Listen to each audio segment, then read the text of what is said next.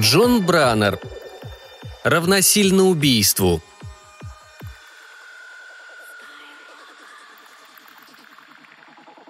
Еще час оставался до окончания дождливого и ветренного осеннего дня, но в кабинете маркиза де Вергонда царила тьма. И так вот уже более семи лет. Единственные лучи, коим было позволено существовать в этой комнате, освещали портрет безвременно ушедшей жены маркиза Сибил, урожденной Серуе, перед которым, как на алтаре, горели свечи и курились сладко пахнущие конусы благовоний. То было единственное ее изображение. А ведь Девергонт планировал каждый год их совместной жизни заказывать новый портрет. Очень малое количество людей видели эту картину, но те, кто удостоился такой чести, могли подтвердить, что от красоты женщины, изображенной на ней, перехватывало дыхание.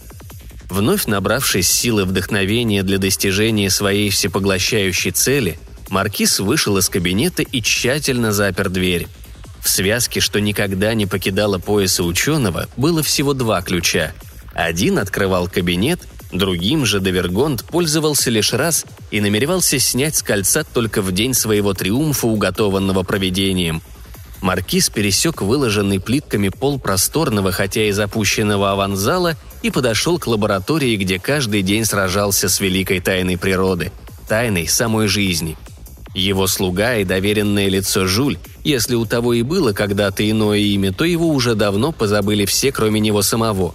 Поднялся с дивана, где дремал, и принялся отодвигать неуклюжие железные засовы. Именно в этот момент снаружи донесся звон разбитого стекла – Спустя секунду за ним последовал громовой стук в массивную входную дверь черного дуба. Гости не приходили в этот дом, только захватчики. Коньяк, сделавший багровыми нос и щеки еще совсем не старого поля Серуе, питал и высокомерие, с которым он насмешливым взглядом окинул зятя. Каким же жалким тот выглядел. Небритый, обряженный в лохмотье, словно снятый из пугала – изможденный и пропахший химикатами, чей смрад шел из лаборатории, дверь в которую Жуль не успел закрыть. И куда, кстати, исчез этот негодяй после того, как впустил гостей в дом? Почему он не кланяется, не расшаркивается перед ним, не предлагает взять промокшее пальто и потемневшую от дождя бобровую шапку? Почему не помогает раздеться его спутникам? На секунду радость триумфа, разгоравшаяся в душе поля, слегка угасла. Хотя что значил какой-то там слуга – Сируе знал, что добьется цели своего визита, ведь его спутники, как и он сам, крайне заинтересованы в успешном завершении этого дела, а потому поддержат любые его слова и действия. Очевидно, что первый же взгляд на Шато убедил их в обоснованности обвинений в адрес Маркиза. Кто, кроме безумца, смог бы жить в таких условиях? Паутины, свисающие со сводчатого потолка, походили на гобелены – о, Жуль, скорее всего, пустился на утек, разумно предположив, что с его хозяином покончено. «Меня ты знаешь, зять», – проскрежетал Поль. «Хотя мы давненько не виделись. Но ты не знаешь моих друзей, которые приехали сюда положить конец напрасным тратам того, что по праву принадлежит мне. Познакомься. Мэтр Пальтнер, доктор гражданского права. Месье Шефер, Хюсьер, также позволь обратить твое внимание на моего последнего, но очень важного гостя, доктора Мишеля Ларго, известного алиениста из госпиталя Сальпетриер, который приехал вместе со своим помощником, санитаром Сержем. Из-за долгой работы при плохом освещении и постоянного воздействия пагубных испарений зрение маркиза испортилось. Он долго искал и, наконец, нашел очки с толстыми линзами – как раз тогда, когда Поль Серуе представлял ему Сержа. Тот возвышался над своим патроном, словно древесный ствол, поблескивая в полумраке бритой головой, круглой и гладкой, как пушечное ядро. «Что? Чего вы хотите?» – прохрипел Девергонт. «Справедливости!» – возопил Поль. «Но сперва выпить. Здесь раньше был очень недурной погреб. Не забываю о нем со дня свадьбы сестры. Шефер, посмотрите там, за дверью слева». «Нет-нет, Крики маркиза больше походили на невнятное бормотание. «Ты не хочешь, чтобы мы входили туда, так?» – ухмыльнулся Поль. «Мне даже интересно, почему». Одним быстрым шагом он подошел к двери, положил руку на стальной засов и распахнул ее Насте, чтобы маркиз не успел снова запереть комнату. «Фу!» – воскликнул Серуе. От резкого порыва ветра в воздух поднялся слой пыли, скопившийся за долгие годы. и оплыли свечи, горящие перед картиной. «Серж, раздвините занавески!» «Нет-нет!» Маркиз тщетно бил поле слабыми кулаками. «У вас нет права! Это мой дом, а не ваш!» Юрист громко кашлянул.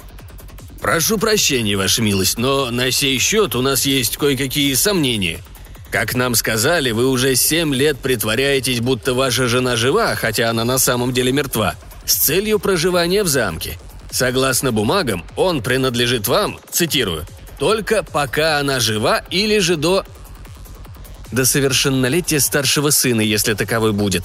Маркиз знал условия завещания покойного тестя наизусть, а также был прекрасно осведомлен о претензиях зятя, изложенных в многочисленных угрожающих письмах, посланных продажными адвокатами вроде этого нового.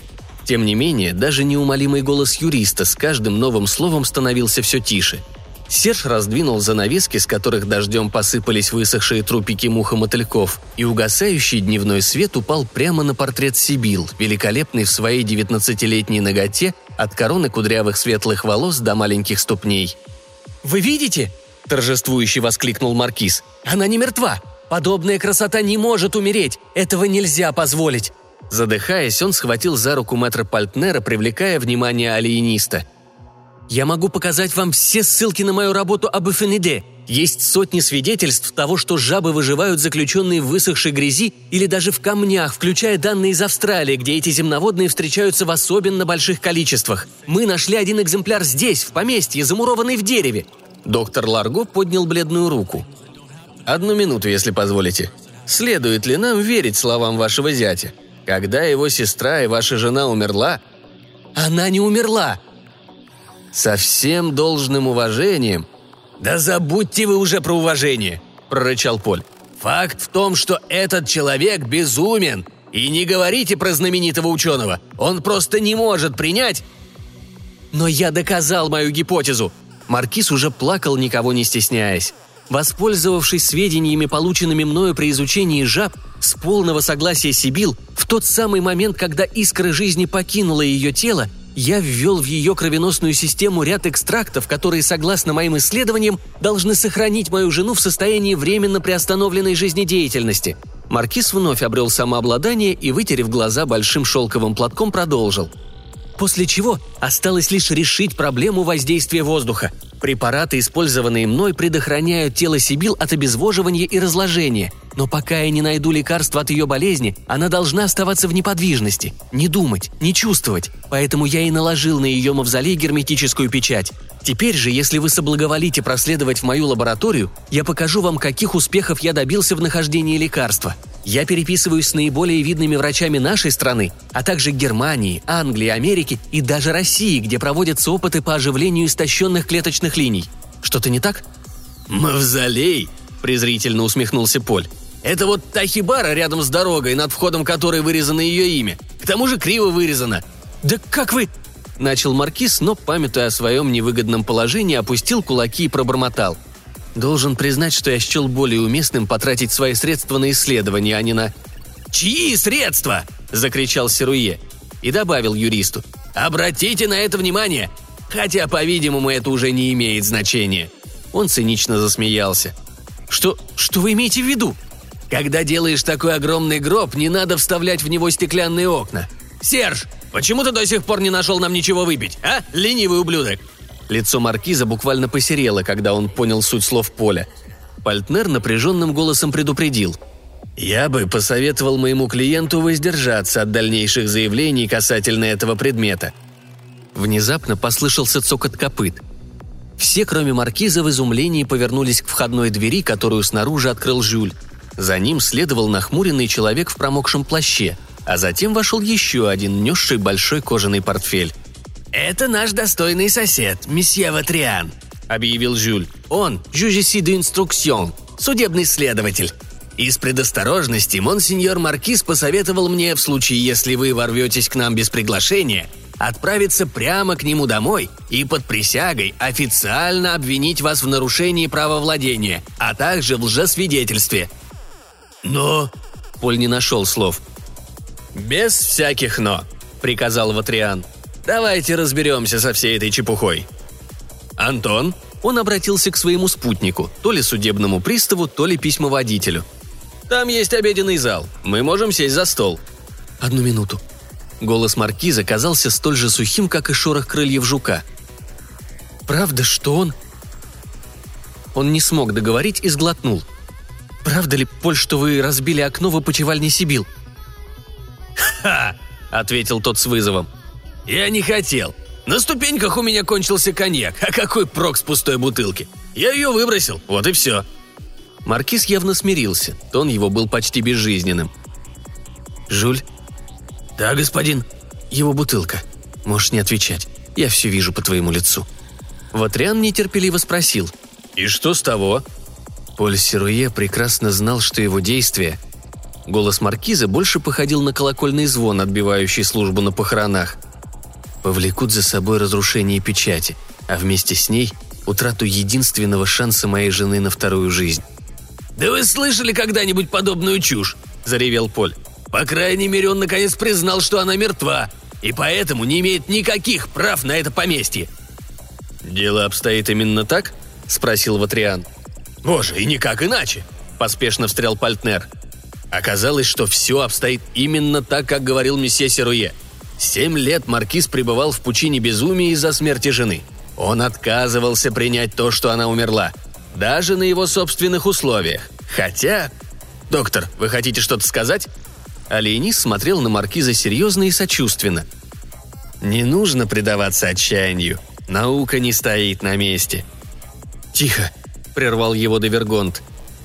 Я долго боялся того, что Поль, человек столь же жадный и злой, сколь его сестра была праведна и прекрасна, найдет способ уничтожить годы моей работы.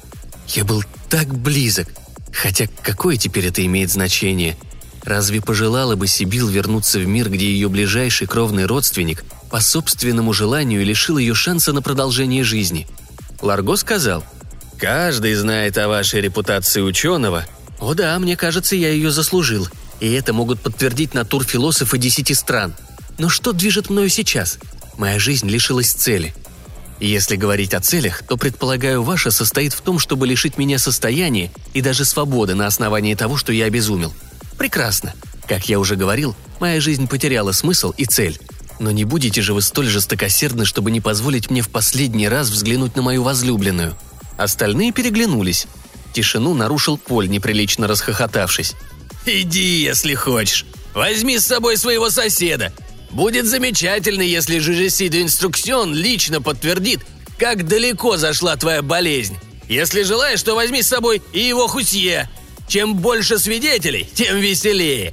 Тем временем я и мои друзья отпразднуем победу. Сэр, Шефер, какого дьявола вы еще не нашли коньяк? Жюль, покажи им, где искать. Трех рюмок оказалось достаточно, чтобы привести всю компанию в благостное расположение духа. Предполагаемого наследника, который не мог видеть, как зять тратит состояние по праву принадлежащее Полю в безумных попытках вернуть жену к жизни. Пройдуху адвоката, рассчитывающего целый год прожить безбедно, если дело увенчается успехом, и Хусия, также не оставшегося бы без средств – Алиениста, чья практика некогда приносила немалую прибыль, но теперь он нуждался в пациентах, которых мог бы привлечь представитель знати, ибо многие богатые семейства искали место, где бы могли скрыть плоды поколений кровосмесительства и невоздержанности. И, наконец, санитара-садиста, умевшего даже аристократов заставлять делать то, что приказано. Они сидели в обеденном зале, довольные столь полной и быстрой победой, когда из передней раздался крик. Прежде чем они успели отреагировать, дверь в помещении широко распахнул Жюль, и в проем в глубоком обмороке рухнул маркиз. Как они поняли, кричал именно он. Вскочив на ноги, вся компания столкнулась с Ватрианом, чье лицо более походило на грозовую тучу. «Итак, ваше имя Шефер?» – повелительно и грубо спросил он. «А, да. Вы дипломированный хусье?» «Да. А я законно назначенный жюжеси du инструкцион. Именем закона я требую вашего участия», Медленно, в замешательстве, опустив еще недопитую третью рюмку, впрочем, за этот день это была скорее десятая или двенадцатая, Поль Серуе решил воздержаться от шутки, вертевшейся на языке касательно того, как отдаст портрет своей обнаженной сестры в Мулен-Руж, где тот будет хорошо смотреться в фойе. У Ватриана было выражение лица человека, явно не склонного к подобного рода остротам. Он продолжил. «Вы Поль Серуе, брат покойной маркиза де Вергонт». «Какого черта вы здесь делаете?» Следователь глубоко вздохнул. На его лице застыло странное выражение, нечто среднее между отвращением и ужасом. «Я беру вас под стражу и обвиняю в убийстве вашей сестры». «Что?» Поль опрокинул бокал, пытаясь поставить его на стол. «Вы сошли с ума? Моя сестра уже семь лет как мертва!» Его зять Маркиз поднялся, царапая грязный пол столь же грязными ногтями, похоже, в поисках очков. К нему поспешил Жюль. «Я был так близок к успеху», – прошептал ученый. «Гораздо ближе, чем подозревал». Ватриан не обратил на него внимания, продолжая допрашивать Поля. «Вы действительно бросили пустую бутылку из-под коньяка в гробницу, где было запечатано тело маркиза де Вергон, разбили стекло и позволили воздуху проникнуть внутрь помещения?» «Что?» Поль огляделся в поисках поддержки, но его спутники почувствовали что-то дурное и на выручку не спешили. «Вам говорили, что ваша сестра может получить шанс на воскрешение, если печать не будет нарушена до того, как найдется лекарство от ее болезни, не так ли?» «Да кто обращает внимание на подобную ерунду?» – истерически воскликнул Серуе. «Моя сестра умерла семь лет назад. Как вы можете заявлять, что я ее убил?» Маркиз застонал, все еще извиваясь на полу. «Но она не была мертва все эти семь лет», — сказал следователь. Он снова глубоко вздохнул, снова боясь, что иначе ему не хватит кислорода. «Когда мы вошли в мавзолей, то нашли вашу сестру, лежащей не на помосте, а на полу. В пыли вокруг нее были видны следы, ясно указывающие на то, что она поднялась, сделала три шага и потом упала. Поль уставился на него, оглушенный невероятностью происходящего – Пристав все это время держал руку за спиной. Теперь же он показал всем присутствующим, что скрывал в ней. Пучок светлых волос, волос Сибил. Ей хватило сил буквально на несколько секунд. При контакте со свежим воздухом все, что осталось от нее, кроме этих золотых локонов, он помедлил, сглотнув. «Растворилась!» – проскрежетал Жюль. «Но она жила!» – закричал Маркиз, пытаясь встать на ноги. Ватриан тяжело кивнул. «Да, и достаточно долго. Монсьер Серуе, я повторю свое обвинение. Вам говорили, что разрушение печати, защищающей вашу сестру, будет равносильно ее убийству?» «Но я не знал, что она жива!» – завизжал Поль. «Вы хотите сказать, что не верили в это», – поправил его судья. «Тем не менее, факт ее жизни доказан». «Я... я...» Поль посмотрел вокруг и не увидел ни в чьих глазах даже тени жалости – Словно все они безмолвно решили. Маркиз действительно нашел способ воскрешать мертвых. А этот ублюдок настаивал, что он не может совершить подобного, так как хотел получить деньги, которые потратил бы на коньяк. Маркиз издал сдавленный стон, перекатился на спину и затих. Жуль проверил его пульс. «Теперь мы никогда не узнаем, что изобрел мой хозяин», — сказал он мрачным голосом и перекрестился. «Все из-за этого жадного дурака», – со злостью произнес Ларго, повернувшись к Ватриану. «Месье, вам не нужна помощь, чтобы арестовать его? Серж?» Опытные руки сомкнулись на шее Поля, отправив его в безмолвное забытье. Правда, прежде он успел услышать. «Лишить человечества воскрешения? Да жил ли когда-либо на свете больший мерзавец?»